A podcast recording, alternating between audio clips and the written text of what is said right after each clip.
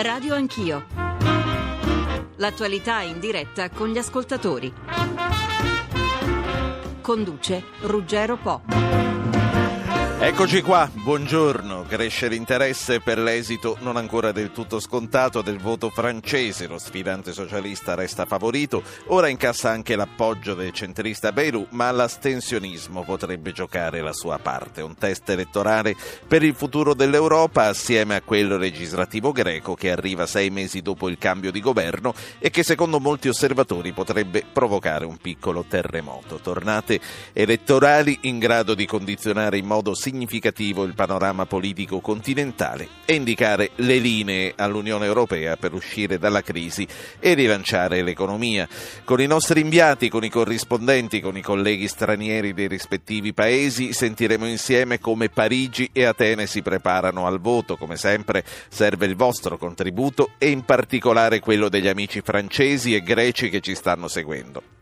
Telefonateci all'800 05 0001, inviateci gli sms al 335 699 2949, mandateci le mail a radioanchio.it, scriveteci sulla nostra pagina Facebook Radio Anch'io Radio 1 Rai. Fabio Cappelli, corrispondente Rai da Parigi, buongiorno. Buongiorno a te e buongiorno ai nostri ascoltatori. Richard Rosé, corrispondente da Roma delle Figaro, buongiorno. Buongiorno a tutti. Cappelli, la notizia di oggi è l'endorsement, come si dice in questi casi, del centrista Beirut per Hollande. Quanto potrà blindare, secondo te, la vittoria, che peraltro, come dicevo, molti danno già per scontata, di, dello sfidante socialista? Allora, è un endorsement relativo perché è fatto a titolo personale, cioè lui non ha invitato eh, i simpatizzanti, i militanti del Modem, questo partito centrista, a votare per Hollande, ma lui dice a titolo personale che lo farà.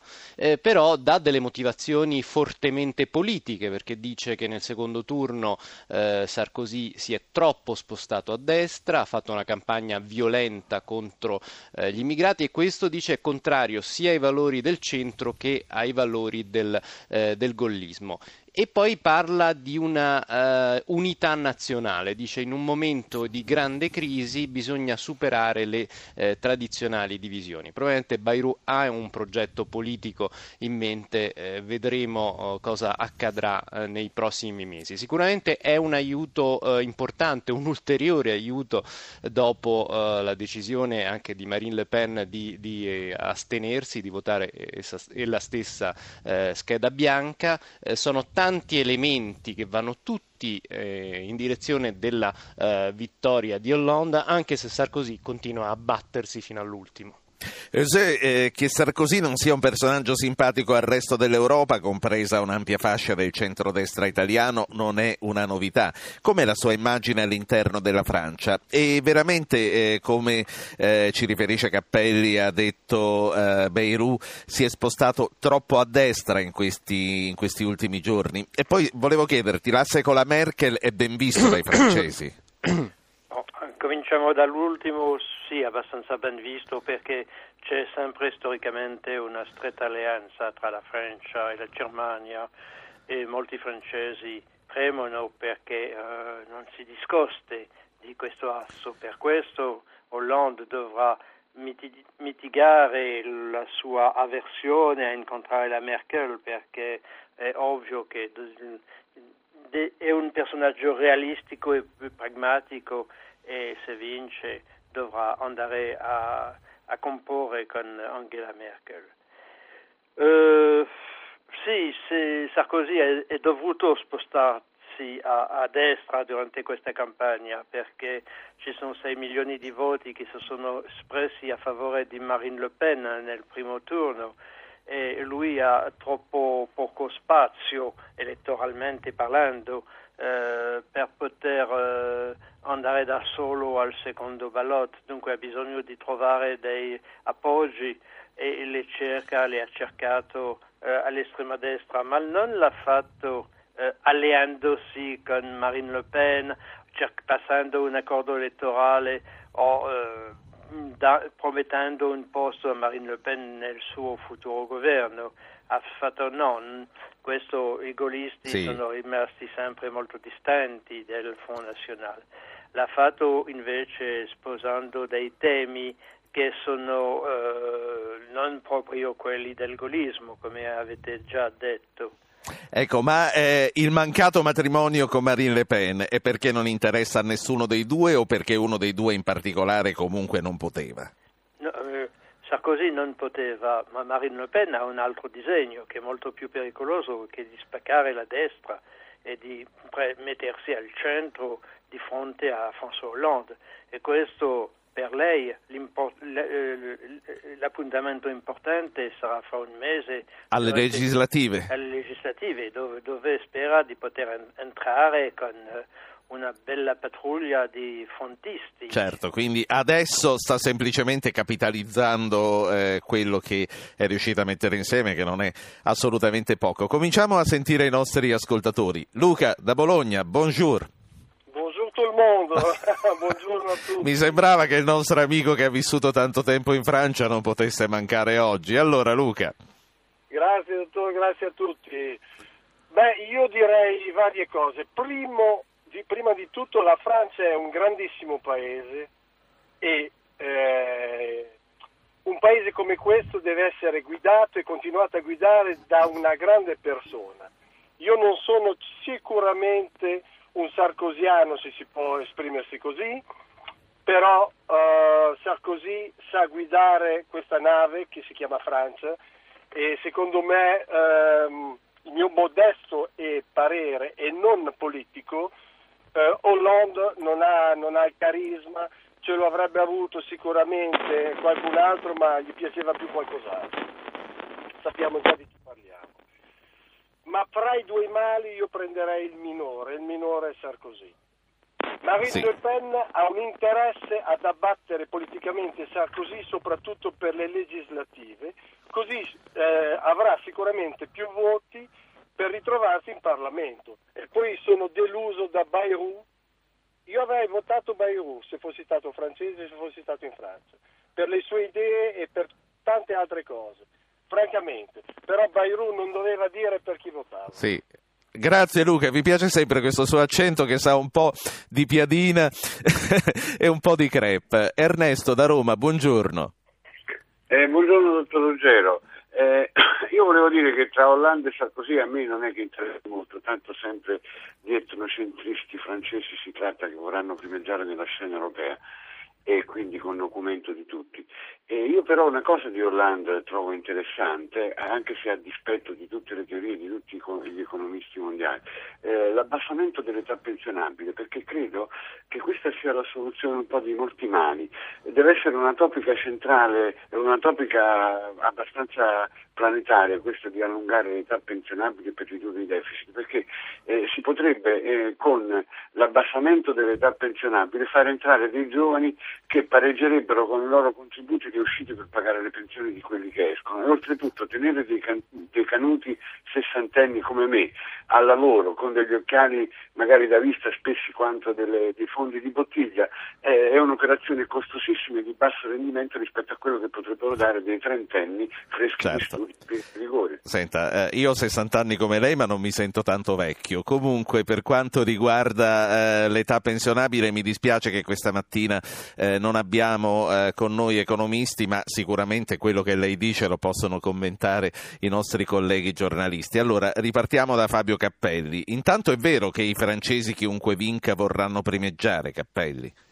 Eh, Qual beh, è l'impressione dell'italiano che vive a Parigi? beh, la, la, Francia è la seconda eh, economia della, della, zona euro, ha una, insomma, una tradizione di, di, diplomazia molto combattiva e, e la Francia è abituata insomma, a far pesare il suo punto di vista e a cercare di ottenere quello che vuole. E certo um, Sarkozy pare, anche Le Canard Enchaîné l'ha pubblicato questa settimana, dice certo se Angela Merkel fosse stata più eh, malleabile su alcuni punti forse non mi troverei eh, così in difficoltà nei sondaggi. Cioè Sarkozy ha dato un po' l'impressione negli ultimi mesi di essere eh, al traino della Germania piuttosto che essere un eh, motore dell'Europa. Tra l'altro quello che è, mo- è molto interessante è che eh, si legge di contatti contatti informali dell'equipe di Hollande con molti paesi europei. Oggi un autorevole quotidiano tedesco, la Süddeutsche Zeitung, riferisce di eh, appunto, contatti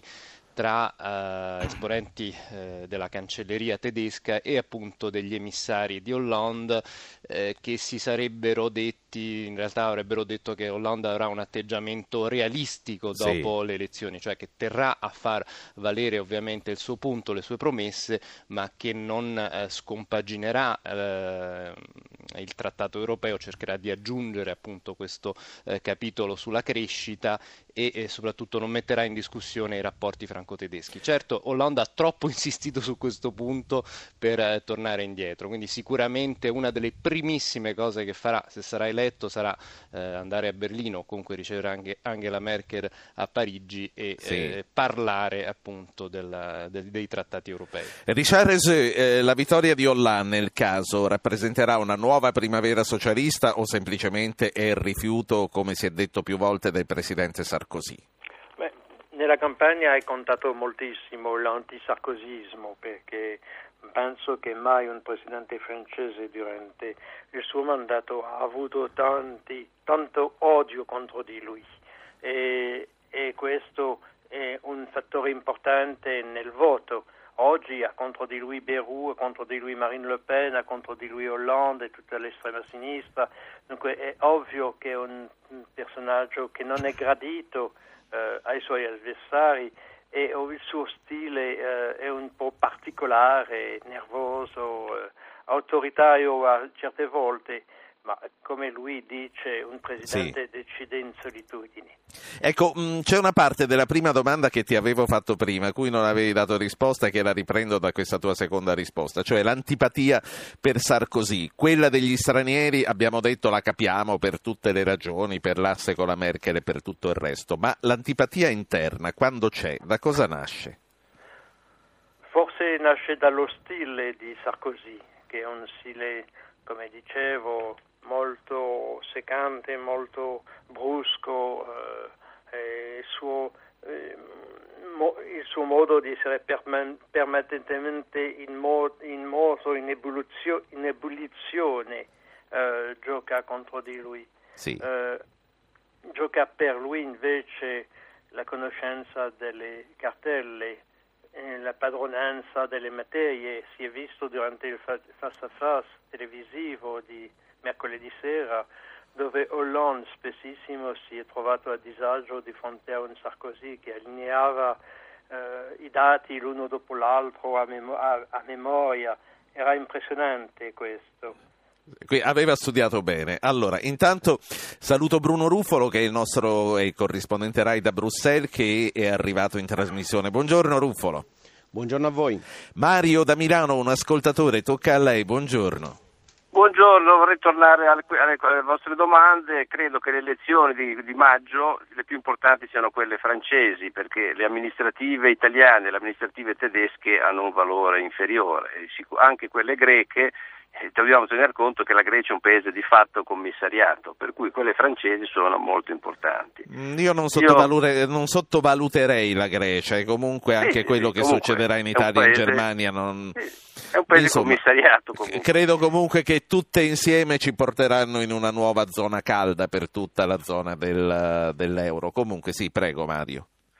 Eh, per quanto riguarda la Francia, avendo amici francesi di Nizza, ho un po' capito come mai questa vittoria di Le Pen. Sono elettori di centrodestra che hanno voluto dare un segnale a Sarkozy, non sono gente convinta di Le Pen. Le Pen c'è un 10%, se oggi arriva un 20% evidentemente sono, il bacino elettorale è quello, per cui sono convinto che al secondo turno, salvo astensionismi eh, troppo elevati, dovrebbe farcela.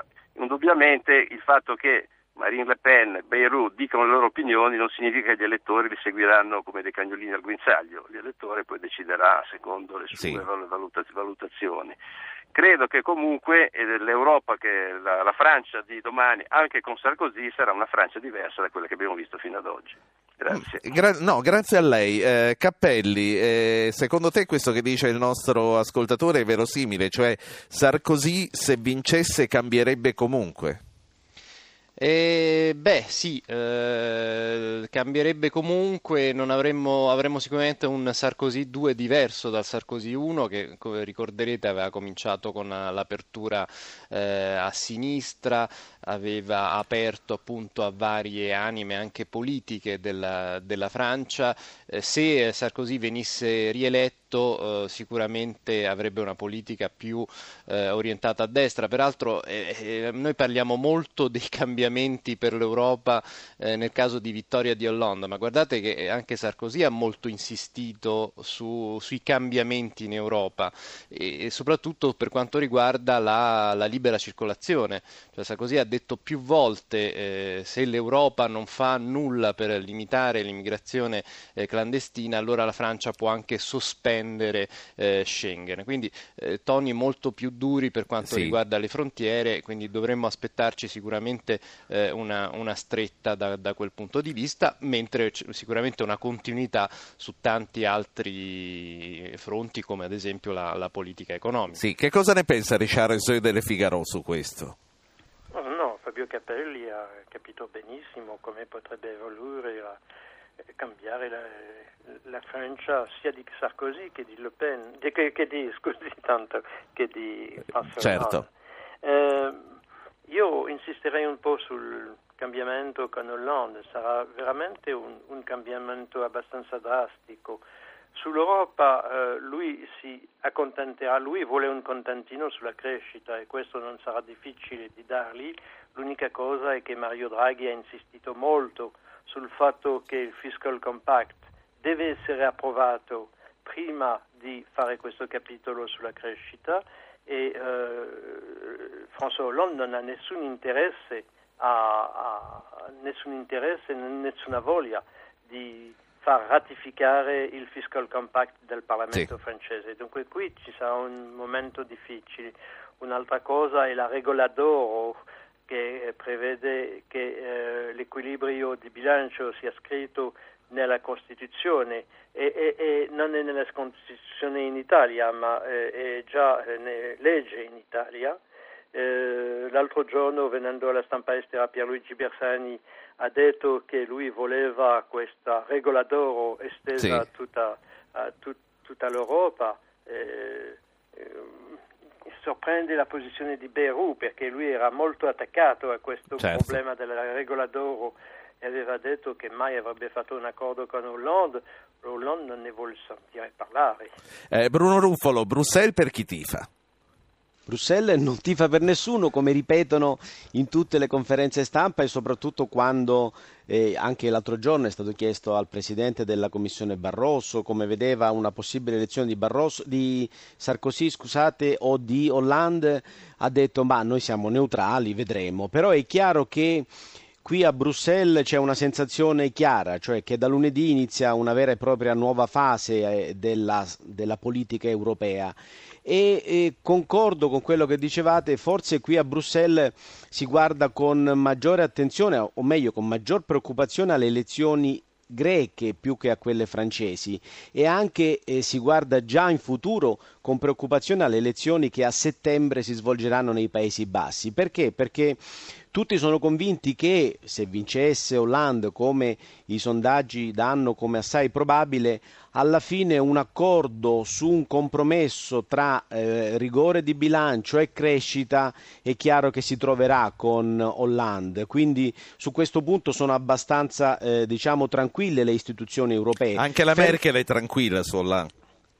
Sembrerebbe di sì, ci sono fonti che, che, hanno citato una frase della Merkel che diceva beh eh, vedremo dopo due o tre settimane con i mercati in tempesta che Hollande alla fine cambierà idea. Eh, ovviamente è un virgolettato che è stato citato dalla stampa ma che non è stato confermato, però insomma la sensazione certo. è, che, è, che, Berlino sia convinta poi alla fine di arrivare ad un'intesa con, con Hollande. E, dicevo, preoccupa molto di più la Grecia perché? Perché è chiaro che se dal voto greco dovesse emergere una maggioranza che è contraria all'austerità e al risanamento delle finanze del paese, in qualche modo l'accordo che c'è eh, in corso tra Unione Europea, Fondo Monetario Sì. Internazionale e Atene potrebbe saltare e questo potrebbe voler dire Ruffo. quindi gravissime turbulenze sui mercati. Quindi Della Grecia gravi- ne parleremo nella seconda parte e ti invito a rimanere con noi. Intanto vorrei chiudere il capitolo francese anche perché mi sono impegnato con Cappelli e con Ese di eh, lasciarli andare alla fine della prima parte. Però vorrei che ascoltassero ancora, che ascoltaste tutti insieme ancora le voci di Arturo da Roma e di Aldo da Brindisi. Arturo, buongiorno. Dottor Po, buongiorno. Ho la sensazione, ho l'impressione, ma è soltanto un'impressione, che Hollande abbia l'intenzione, se vince, se vince, di ritornare alla moneta francese. Allora Arturo, che sarei io, non pregherà, perché non credo che le preghiere arrivino molto in alto, ma si augurerà che vinca Hollande. Così, chissà, chissà che ci sia speranza di ritornare alla nostra bellissima cara moneta. Un'ultima cosa per quelli che, che sono, sono a favore dell'euro. Gli Stati Uniti hanno dimostrato con il dollaro debole di fare grandi business, di andare molto bene. E allora, concludo, se ritornassimo alla lira, sapremo noi come giostrare, come lavorare. Sì, Eh, grazie signor Arturo. Grazie, grazie. Eh, mi dispiace che non ci siano economisti nel nostro panel questa mattina, eh, ma sono temi che riprenderemo sicuramente in futuro. Aldo da Brindisi, prego. Buongiorno dottor Po, buongiorno, Buongiorno. Ma queste elezioni determinano a livello europeo, determinano certi legami, determinano, fanno capire che ci sono stati certi legami. Saranno un cambiamento comunque, perché se Francia e Germania erano legati sotto certi aspetti, non lo saranno se vince Hollande, quindi la Germania perde un partner e così via. E la, la Grecia con la Russia, Putin con la Quindi che cosa determina? Determina un elettorato che da una parte prettamente europeo, lo chiamo coloro i quali hanno formato l'Europa, hanno una maturità di comportamento, mentre per la Grecia sarà un'occasione per divincolarsi da un comunismo che ancora è imperante, c'è poco da fare, cioè perché Putin se, eh, se dice alla Grecia come deve comportarsi, o la Germania per esempio, eh, gli vende le armi, quindi allora che cosa voglio concludere? Che cosa determinano queste elezioni? Una maturità dell'elettorato, cioè Sì. l'elettorato che diventa sempre Quindi, più quindi lei ha dato del comunista a Putin in pratica. Beh, eh, è sempre un comunista, eh, l'ha detto anche lui. Grazie. Un po' di comunismo c'è in lui. Grazie C'è- signor Aldo. Eh, sentiamo allora come Cappelli e come Ese eh, valutano le analisi dei nostri due ascoltatori. Eh, Ese, è vero che Hollande vuole tornare al franco, che tornerà al franco se vincerà? Sinceramente questo mi sorprende un po' perché non l'ho mai sentito durante la campagna elettorale e poi sarebbe una sciocchezza perché eh, ritornare alle vecchie monete sarebbe un disastro per tutte le economie nazionali. Ma questo è il mio parere. Sì, ma è anche il parere di molti economisti. mi sembra. beh. Per quanto riguarda eh, l'altra volontà, sì, è vero che se, se domani vincesse Hollande, il cosiddetto direttorio eh, franco-tedesco non ci sarebbe più in questa forma. Si, si deve ricordare però che questo direttorio ha corrisposto a un periodo storico della costruzione dell'Europa dove si doveva difendere l'euro, difendere i- i contro i mercati, contro la speculazione e per questo c'è stato questo accordo stretto tra Sarkozy e Merkel ed è stato un bene per l'insieme del- dell'euro. Si è visto nello spirito di Strasburgo quando Monti, Mario Monti è andato a Strasburgo a incontrare Merkel e Sarkozy, si è visto quanto eh, Sì. questi dirigenti erano pronti a accogliere altri paesi. Se eh, sparisce eh, Sarkozy domani, sicuramente Hollande non occuperà lo stesso spazio in Europa, ma c'è un- infi- un'intimità, direi, eh, intellettuale tra eh, Mario Monti e la signora Merkel e dunque penso che eh, l'Italia avrà un gioco maggiore a giocare. Eh, grazie Eusè per essere stato con noi. Richard Eusè è il corrispondente da Roma delle Figaro. Fabio Cappelli, quanto c'è stato di politica interna ed estera nella campagna elettorale? Si è parlato dell'Italia, si è parlato di Monti? Sì, se ne è parlato nel duello televisivo, è interessante quello che diceva Ese a proposito dell'atteggiamento di Hollande nei confronti dell'Europa. Hollande ha parlato di Europa, ne ha parlato anche Sarkozy, ma ha citato per nome e cognome praticamente un solo leader europeo che è appunto eh, Mario Monti, dicendo non ha le mie stesse idee politiche, ma anche lui, eh, come me, è consapevole che non basta il rigore, ci vuole anche la crescita perché l'Italia non può eh, vivere in recessione, eh, ha detto Hollande. Hollande. Eh, spesso nella campagna elettorale del candidato socialista eh, si è rivolto agli altri paesi europei in maniera anche, diciamo così, abile di captazio e benevolenza, dicendo con me, eh, soprattutto rivolto ai paesi latini, diciamo la, l'Italia e, e, la Spagna, ehm, con me avrete dei vantaggi perché con me eh, sarà più, più, più facile trattare sul, sul tema della crescita.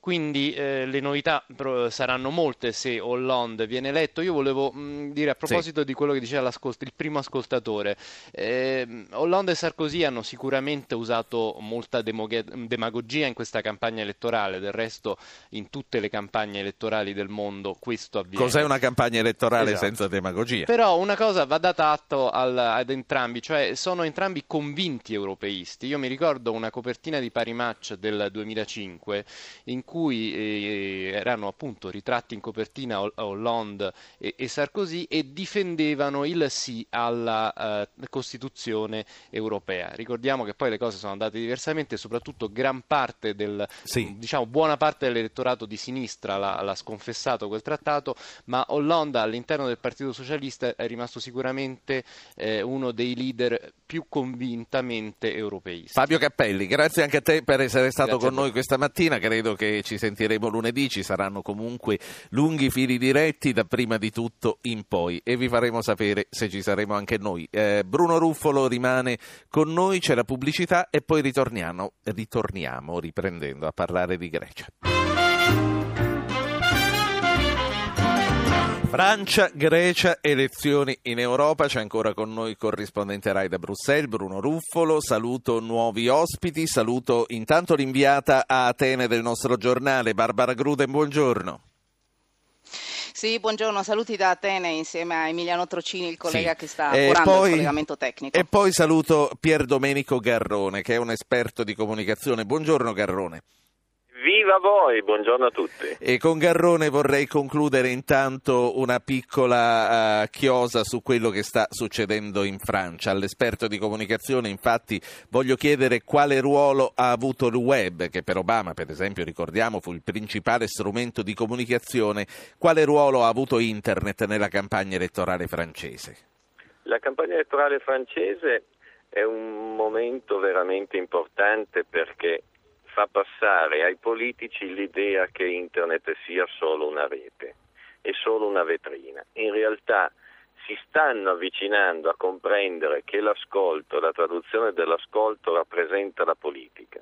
Si sente parlare in questi giorni molto di antipolitica, che non esiste, è tutto politica. E la rete lo sta dimostrando con un ascolto che chi riesce a tradurre diventa consenso. E l'analisi anche del Twitter tra Sarkozy e Hollande ne è una dimostrazione. Sono due impostazioni differenti tra di loro. Uno molto più di ascolto e anche più personalizzata, quella di Sarkozy, che indica anche che le, i suoi Twitter personali e non quelli realizzati dallo staff sì. hanno una firma diversa. Allora, guardando eh, il web, eh, se, ci diamo del tu Garrone, tanto siamo, certo. siamo colleghi, no? Eh, certo. guardando il web, eh, che vantaggio al di là di tutte le altre considerazioni che abbiamo fatto? Da, guardando il web, ascoltando il web, devo dire che Sarkozy è in vantaggio. Cos'è che lo, mm, che lo, lo favorisce? Capa- una tecnica diversa, lui ha molto aperto l'ascolto, molto, otto volte di più rispetto a quello di Hollande e sta dimostrando nella tecnica del, questo non significa che si tradurrà in voto, però se la domanda è chi dei due ha avuto un comportamento eh, realmente più efficace sì. nella comunicazione digitale. Sarkozy. Quindi se si votasse con i mi piace di Facebook forse vincerebbe Sarkozy. Allora eh, io chiedo a Garrone di rimanere con noi e di commentare insieme anche la parte greca che probabilmente anche sulla rete ha delle sue certo. peculiarità. Con Bruno Ruffolo intanto vorrei concludere definitivamente il discorso francese eh, parlando della possibilità di ritorno alle monete nazionali come eh, paventava un nostro ascoltatore ascoltatore e come tra l'altro deve commentare Lucio da Firenze. Lucio, prego. Eh, pronto, buongiorno. Buongiorno. Senta, per me e per quello che praticamente eh, diciamo, si intendono di politica, eh, ritornare diciamo, alla lira sarebbe una grossa sciagura. Come, come ben sappiamo, ogni volta diciamo, eh, precedentemente, anni, molti anni addietro, per poter diciamo, risolvere, il problema dell'importazione, cioè dell'esportazione, si svalutava la lira. Ma a quella maniera non si fanno passi avanti, si fanno passi indietro. Certo, quindi ho capito. Quindi, Ok, ho ecco. capito. Eh, Bruno Ruffolo, allora abbiamo due ascoltatori che la vedono in senso assolutamente opposto. Eh, L'Europa cosa dice a questo proposito? Allora, intanto l'Europa... E cosa dice chiaro... Ruffolo volendo? Le, le, le, il punto di partenza è che è chiaro che l'ipotesi di un'uscita dall'euro per nazioni come Francia, Italia è qualcosa che eh, sostanzialmente non esiste. È, è, non, non esiste. Però questo è il cuore del problema perché è evidente e le campagne elettorali che ci sono state in Grecia, in Francia, che ci saranno, ripeto, nei Paesi Bassi perché il eh, anti-islamico Wilders si presenterà con un programma tutto anti-europeo europeo, alla, alla Le Pen. Quindi questo è il cuore del problema. C'è una larga fetta dell'opinione pubblica europea alle prese con la globalizzazione con la crisi economica che imputa tutto ciò alla nascita dell'euro. Questo è un punto di partenza da cui tutte le leadership politiche europee devono partire.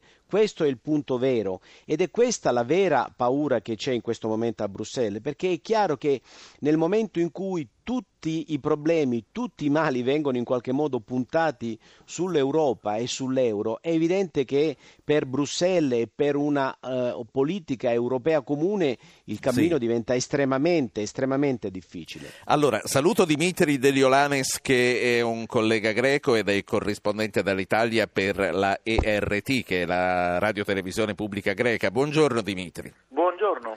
Barbara Gruden, tu che sei ad Atene a proposito delle monete nazionali, quanto ha pesato, quanto è stata presente la dracma nella campagna elettorale?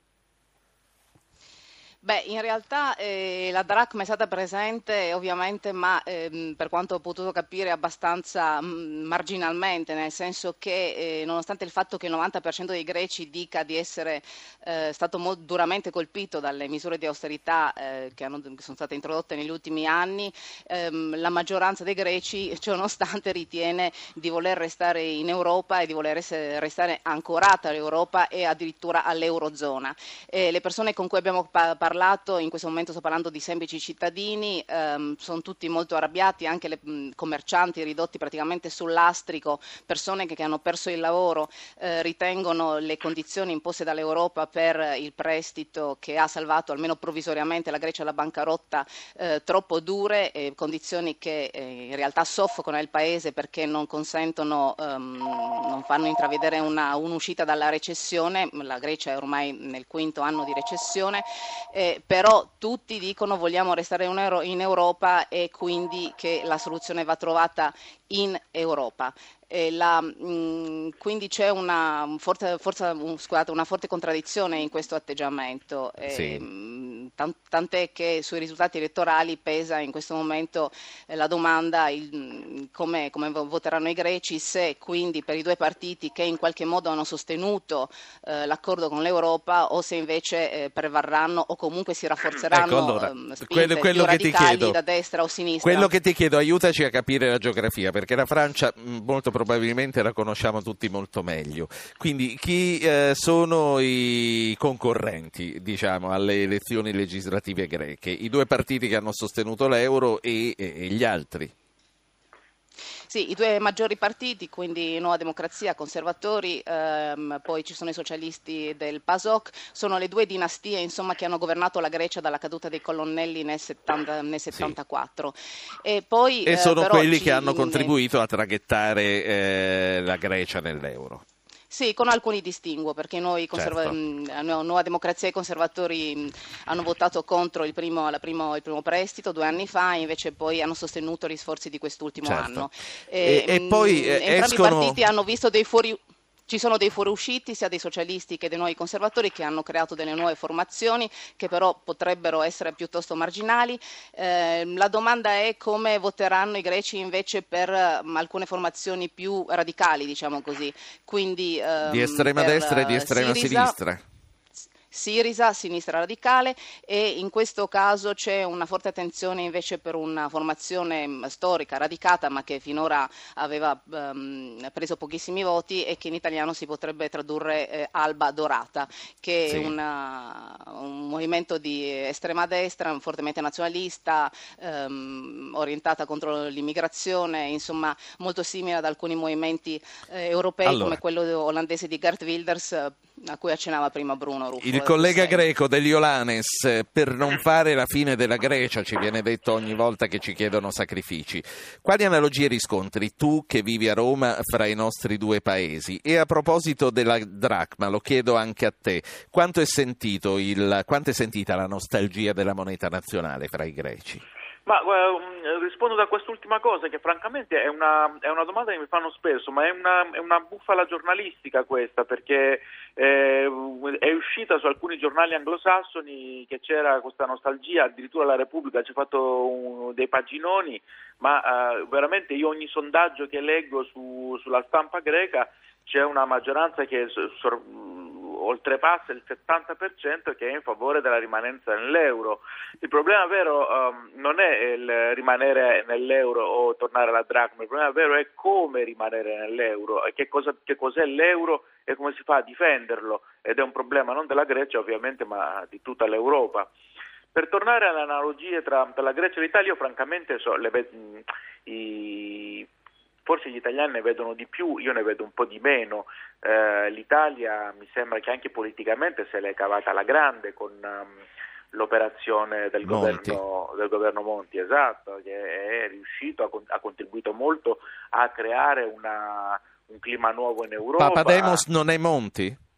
Papademos, poverino, non è Monti perché non ha dietro di sé un governo tecnico come, come quello che ha Monti e il sostegno del, del capo dello Stato. Papademos è solo unico te- tecnocrate eh, in un governo dominato dai due partiti che sono i principali eh, responsabili della catastrofe economica. Ho capito, quindi i greci non hanno le Fornero e i Passera, ci stai dicendo. Eh, Io vorrei tornare al nostro esperto di Ne hanno comunicazione. di peggio, ne hanno di peggio. Sì, io vorrei tornare al nostro esperto di... Anzi no, torniamo prima a un ascoltatore e poi a Garrone. Domenico da Torino, prego, tocca a lei. Buongiorno. Buongiorno. Niente, volevo dire com'era anomala la situazione politica in Italia rispetto a questi altri paesi dove si andrà al voto. Eh, noi non abbiamo due modelli di sviluppo che si confrontano, due ricette diverse per uscire dalla crisi. Eh, mentre eh, sia in Grecia sia in Francia si nota una differenza fra la destra e la sinistra con ricette diverse, eh, una la destra più a favore di imprenditori finanzieri, mentre la sinistra cerca di eh, proporre ricette più popolari, più a favore eh, della grande maggioranza dei, dei poveri che si stanno moltiplicando in questi paesi. In Italia esiste una confusione in cui si tende a non distinguere più quali sono gli ideali di destra e gli ideali di sinistra, Grazie. in un unico calderone di destra, tant'è vero che leggiamo oggi che i manager di Stato ricevono aumenti spropositati. Sì, noi comunque oggi, lei mi deve perdonare, stiamo parlando di Francia, di Grecia e di altri paesi. Ci saranno mille occasioni per tornare a parlare della politica interna. Grazie comunque, signor Domenico. Bruno Ruffolo, io nella prima parte ti avevo interrotto quando parlavi della Grecia, ma non senz'altro per accantonare l'argomento. A proposito del collega greco che con grande efficacia ci dice Papademos non è Monti perché è da solo, come viene visto Papademos, che comunque ha un passato nella BCE, come viene visto dall'Europa? è stato visto con grande interesse, però il punto è che il suo mandato era a termine, erano pochissimi mesi, perché quando preso, è, andato, è diventato primo ministro è stato subito chiaro che da lì a pochissimo si sarebbe votato, quindi è chiaro che la situazione rispetto a quella di Monti è completamente diversa, i paesi sono completamente diversi, però si, mh, credeva, eh, si è data molta fiducia a Pamademos per la serietà nel voler mettere in pratica le riforme e il piano di risanamento. Questo è, questo è il dubbio sul dopo elezioni, perché come cercavo di dire prima, se effettivamente i greci eleggeranno un Parlamento contrario all'austerità e al risanamento delle finanze, ebbene l'accordo che è stato concluso tra Unione Europea, Fondo Monetario Internazionale e Atene sì. potrebbe saltare e questo potrebbe creare gravi turbulenze sui mercati europei, ovviamente con conseguenze sull'Italia perché a quel punto salirebbero gli spread, però una delle ipotesi più probabili è che, visto che probabilmente si andrà ad un, uh, un nuovo governo meno favorevole all'austerità, forse dopo il voto ci potrebbe essere in qualche modo un riaggiustamento del durissimo piano di austerità per la Grecia. Questa sì. è una delle possibilità, lo vedremo prossimi, nelle prossime settimane. Saluto il corrispondente ANSA da Atene, Patrizio Nissirio. Buongiorno Nissirio. Buongiorno, semplice As... inviato, ex corrispondente. Perfetto. Ascoltiamo insieme Antonello da Palinuro, in provincia da Salerno, che mi sembra abbia una considerazione che eh, ti chiama in ballo. Prego Antonello. La mia, buongiorno e complimenti per la trasmissione. Grazie. Dica. Sì, le volevo dire, sottolineare due aspetti. Il primo riguarda la Francia, argomento che in questo momento non state più trattando, ovvero eh, poiché è stato oggetto di discussione l'Italia nel faccia a faccia tra Sarkozy e Hollande, cosa ne pensano gli ospiti sul sì. pensiero di Hollande dell'Italia? Abbiamo degli ospiti greci, Antonello, è arrivato un po' tardi. Eh, faccia invece la parte della Grecia. Mm, la domanda è perché tutti parlano di un ritorno sia della Francia che eh, dell'Italia con la Lega ed altri alla moneta eh, nazionale, eh, eventualmente se la Grecia non fosse stata nell'area euro, quali sarebbero state le conseguenze? Perfetto. Eh, Nisirio, quali sarebbero state secondo te, ma poi lo chiediamo anche a Delioanis, le conseguenze per la Grecia se non fosse entrata nell'euro? Secondo me sarebbero state peggiori di quelle che secondo molti sta soffrendo a causa dell'euro, vale a dire che eh, comunque si è attivata una rete di protezione che è pagata a caro prezzo dai greci e, e sottolineo che uno degli aspetti di cui si parla sempre poco in questa crisi è la sofferenza delle persone, di coloro che non hanno mai evaso le tasse o portato capitali all'estero, che sono invece quelli che pagano il prezzo più alto, mentre c'è ancora gente, come sappiamo in Grecia, che tiene i capitali al sicuro, che compra eh, appartamenti costosissimi a Londra ed altrove. Ecco, torno, a parte questa parentesi, eh, secondo me sarebbe stato molto peggio, così come sarebbe, a mio avviso, un, un, un, costo enorme quello che la Grecia dovrebbe sostenere se si decidesse di tornare alla dracma, perché una cosa è continuare a usare una moneta, una cosa è convertire un intero sistema a una moneta che è molto più certo. debole di quella attuale e pensiamo semplicemente alla riscrittura di tutti i contratti o all'industria del turismo che contraccolpo potrebbe avere. Certo. Quindi io spero vivamente per, per, l'interesse e l'affetto che ho per la Grecia che questo non succeda. Saluto Alessandra Bonietti che è una professoressa di letteratura italiana in Grecia, insegna alla scuola italiana di Atene. Professoressa Bonietti, buongiorno. Buongiorno, buongiorno. Qual è il polso della situazione osservando i suoi studenti e le loro famiglie? Ma eh, dunque, eh, prima di tutto devo dire che eh, la, mh, mm, gli studenti della nostra scuola sono per lo più figli di coppie miste, uno dei due genitori è greco, l'altro italiano. Sì. Normalmente il padre è greco. E mh, mm, in larga misura sono figli di eh, dipendenti statali eh, o anche professionisti come medici comunque impiegati nel settore pubblico. Quindi, Quindi una fascia della eh, popolazione molto bastonata. Particolarmente bastonata, esattamente. Ora, eh, forse se ne è parlato tanto, no? dei casi dei bambini denutriti nelle scuole elementari di Creta o di Salonico, il comune di Salonico che provvede alla distribuzione delle merende ai bambini che arrivano a scuola senza neanche 40 centesimi per comprare eh, un culuri, una, una focaccia, insomma. Ecco, questo nella mia scuola ovviamente non succede, però eh, Per esempio quest'anno ci sono stati grossi problemi nell'organizzazione delle gite scolastiche, eh, le famiglie non possono permettersi di Certo. affrontare determinate spese, così come eh, la scuola ha avuto richieste di micro eh, rateizzazione delle, delle rette, che pure sono molto basse, la nostra è una scuola pubblica. Ha una sezione eh, che segue il programma ministeriale greco eh, che risulta come una scuola privata ed è comunque la più economica Certo. di Atene. Ma eh, le famiglie hanno chiesto di poter rateizzare circa 500 euro, che è la spesa che un normale studente del liceo italiano deve affrontare, perché ci sono difficoltà anche a eh, tirare fuori dal portafoglio 500 euro. eh, Certo. una- È una testimonianza molto a fuoco quella che lei ci ha dato. Grazie professoressa Bonietti per essere stata con Prego, noi. buongiorno. Barbara Gruden, la nostra inviata, la professoressa di italiano, ci ha raccontato eh, della vita quotidiana delle famiglie, dei figli di funzionari statali, di medici, di professionisti. Eh, la gente che tu hai incontrato in questi, in questi giorni ad Atene, che cosa ti ha raccontato? Sì, intanto vi voglio raccontare una nostra prima impressione appena arrivati ieri ad Atene e ci ha colpito moltissimo il fatto che eh, non nel centro storico, quello per intenderci eh, visitato dai turisti, ma nel resto della città ci sono moltissimi negozi chiusi. Ci hanno detto che, mh, forse esagerando, ma che insomma la metà dei negozi è ormai chiuso i battenti per la mancanza di soldi, di liquidità, insomma di eh, den- denaro circolante e quindi questo fa già ehm, capire mh, com'è la situazione. La, ehm, quello che ci ha colpito moltissimo sono le testimonianze dei giovani e soprattutto dei giovani professionisti, persone che avevano dei mh, posti anche di rilievo come ingegneri, architetti, eccetera, che adesso eh, o sono stati licenziati o se liberi professionisti non riescono a- ad avere delle committenze o nel caso in cui le avessero ovviamente non, eh, hanno difficoltà a farsi pagare. Quindi eh, c'è questa spinta all'immigrazione, secondo le statistiche sono ben sette giovani su dieci che vorrebbero lasciare la Grecia e, e cercare fortuna altrove, possibilmente in Europa, anche se in Europa la situazione comunque non, Sì. è, eh, non è facile, ma eh, quello che ci ha colpito moltissimo è che pur dicendosi quindi europei, eh, e questo lo dimostra il fatto di voler restare in Europa eh, o comunque di emigrare in Europa, ehm, sono arrabbiati perché eh, dicono ci sono state imposte delle, delle condizioni eh, durissime per mm, pagare i debiti, il debito eh, dello Stato,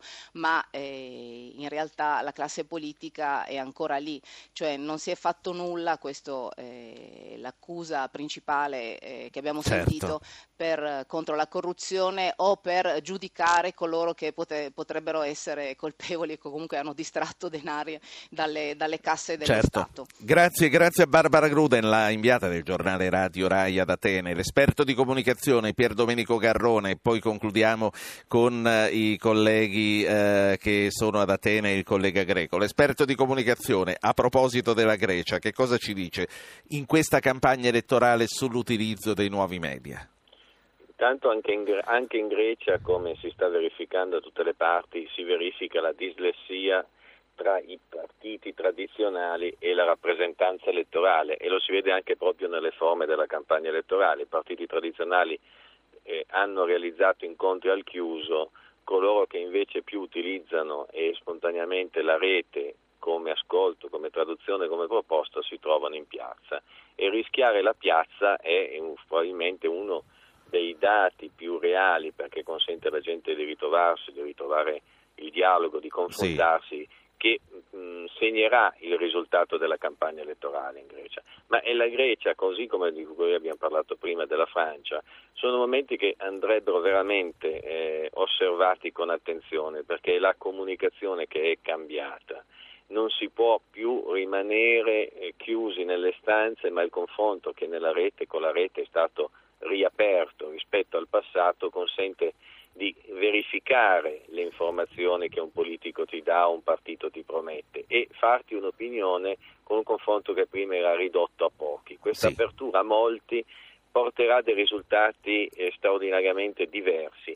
E la web reputation che emerge è proprio la differenza tra, tra eh, quello che è il dato del sondaggio Certo. e invece il dato della reputazione, cioè la fiducia che si ricostruisce tra il corpo elettorale e i propri Garrone, grazie. Allora concludo con i giornalisti che eh, più di altri sono esperti di Grecia. Patrizio Nissirio, ANSA, Dimitri Deliolanes, ERT, la radio televisione pubblica greca. Le elezioni di domenica saranno un terremoto, Nissirio. Ma saranno un terremoto nel senso che il dato che sembra emergere dagli ultimi sondaggi è appunto questa frammentazione del quadro politico che in Grecia dopo la fine della dittatura dei colonnelli è un dato, era, il dato del bipartitismo era quasi un fatto della vita. Adesso pare che dieci partiti possano entrare in Parlamento e questo, come accennava prima uno dei vostri ospiti, significa che è incerto, incerta la sorte del memorandum d'intesa tra Atene e la Troica. Ci sono molti partiti che potrebbero diventare determinanti e quindi mettere a rischio il piano di austerità. Sì. Que- Questo è uno degli elementi naturalmente più preoccupanti per l'intera Eurozona. Un terremoto anche in termini culturali, secondo me, perché con la fine di alcune grandi dinastie eh, politiche come quella dei Karamallis e dei Papandreou, ehm, in Grecia si affacciano nuovi personaggi che necess- non necessariamente sono migliori di questi, ma sono comunque nuovi e magari segnalano il fatto che c'è una grande stanchezza per questa classe politica che invece tenta di perpetuarsi. Questo è, Certo. è uno dei dati più importanti, secondo me. Deliolanes, che cosa ne sarà dei due partiti tradizionali e quali chance avranno invece comunisti e estrema destra? Allora, ehm, ri- rispetto a, a questo mm, partitino, questo gruppuscolo mm, di estrema destra, eh, come giustamente diceva la vostra inviata Barbara Gruden, eh, io aggiungo una cosa, che sono, eh, non, non sono semplicemente di estrema destra, sono dichiaratamente eh, nazisti e questa è la cosa più scioccante perché effettivamente avere in Parlamento, un paese europeo, un partito dichiaratamente nazista e razzista, eh, francamente è un po' impressionante. Ehm, io io sono- concordo con, la- con- con Patrizio che conosce eh, molto bene la situazione greca, sì, è la fine del bipartitismo che ha regnato negli ultimi 40 anni.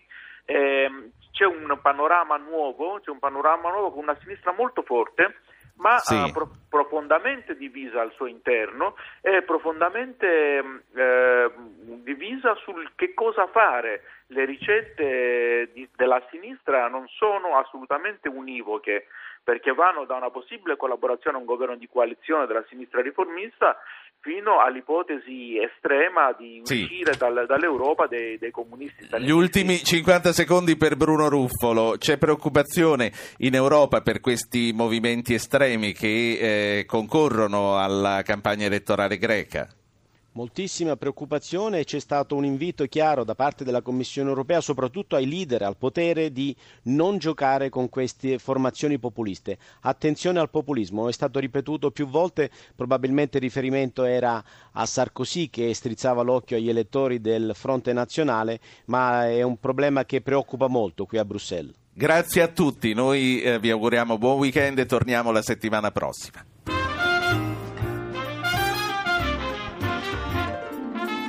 Avete ascoltato Radio Anch'io, condotto Ruggero Po, regia di Anna Posillipo, assistenti al programma Alberto Agnello, Alessandro Bonicatti, Valentina Galli, Francesca Mechelli, coordinamento tecnico Fernando Conti, Fulvio Cellini, dalla Grecia Emiliano Trocini. Potete iscrivervi alla mailing list e ricevere le anticipazioni sulla trasmissione del giorno dopo scrivendo a radioanchio-rai.it, archivio puntate e podcast su www.radioanchio.rai.it.